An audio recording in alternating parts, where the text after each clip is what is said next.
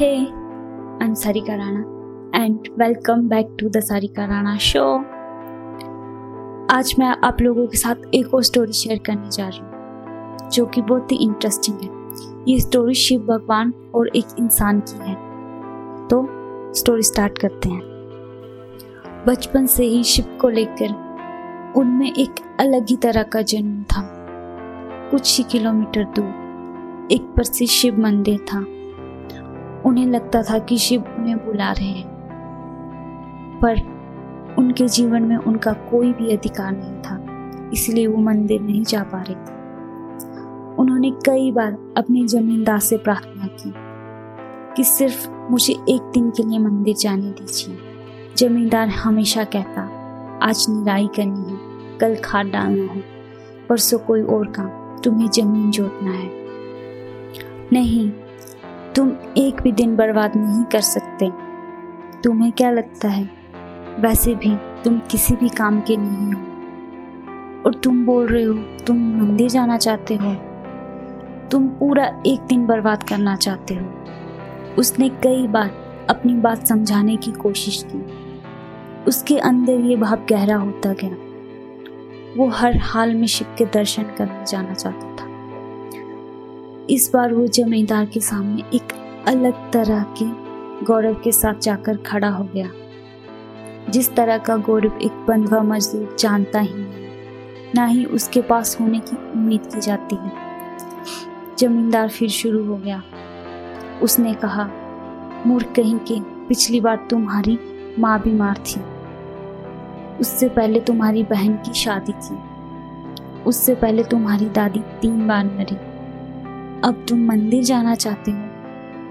ये नहीं हो सकता। उसने कहा, मैं आज ही पूरा काम कर दूंगा, कल सिर्फ एक दिन के लिए मुझे जाने दीजिए, मैं जाकर वापस आ जाऊंगा।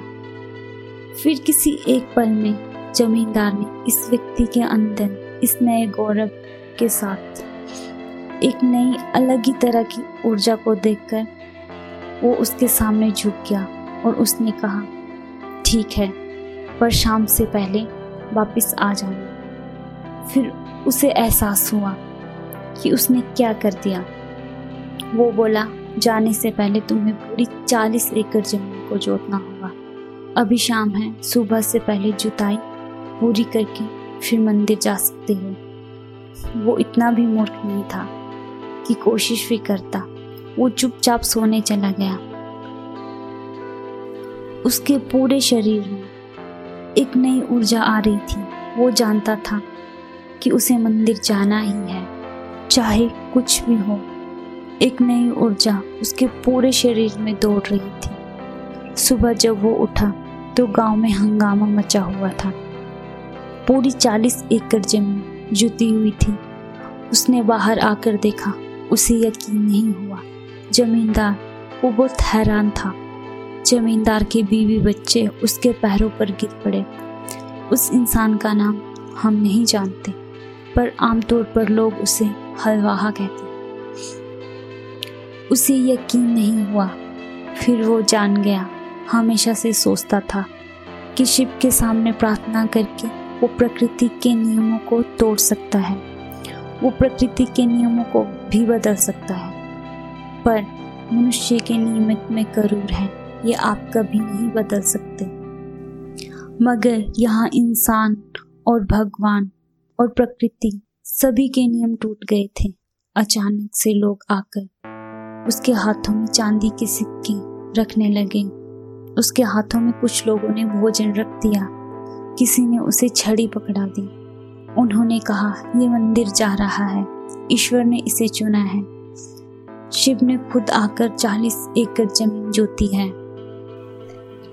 वो खुशी भरे दिल के साथ मंदिर गया, मगर एक अछूत के रूप में जीवन जीने के कारण वो भूला नहीं था कि वो मंदिर की दहली पार कर सकता है। वो वहीं खड़ा रहा, और वैसे भी लोग उसे मंदिर में घुसने नहीं देते। वो जानता था कि लोग उन नियमों को नहीं तोड़ेंगे। वो वैसे भी सिर्फ एक बार ही शिव के दर्शन करना चाहता था। एक बड़ा सा नंदी जो कि रास्ते में बैठा हुआ था, वो नंदी एक और खिसक गया।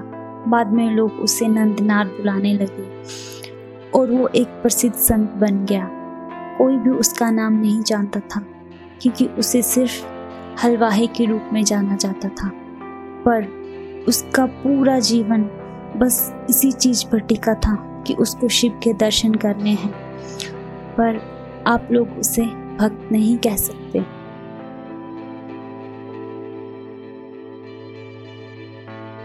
हाँ, तो आप लोगों को स्टोरी कैसी लगी?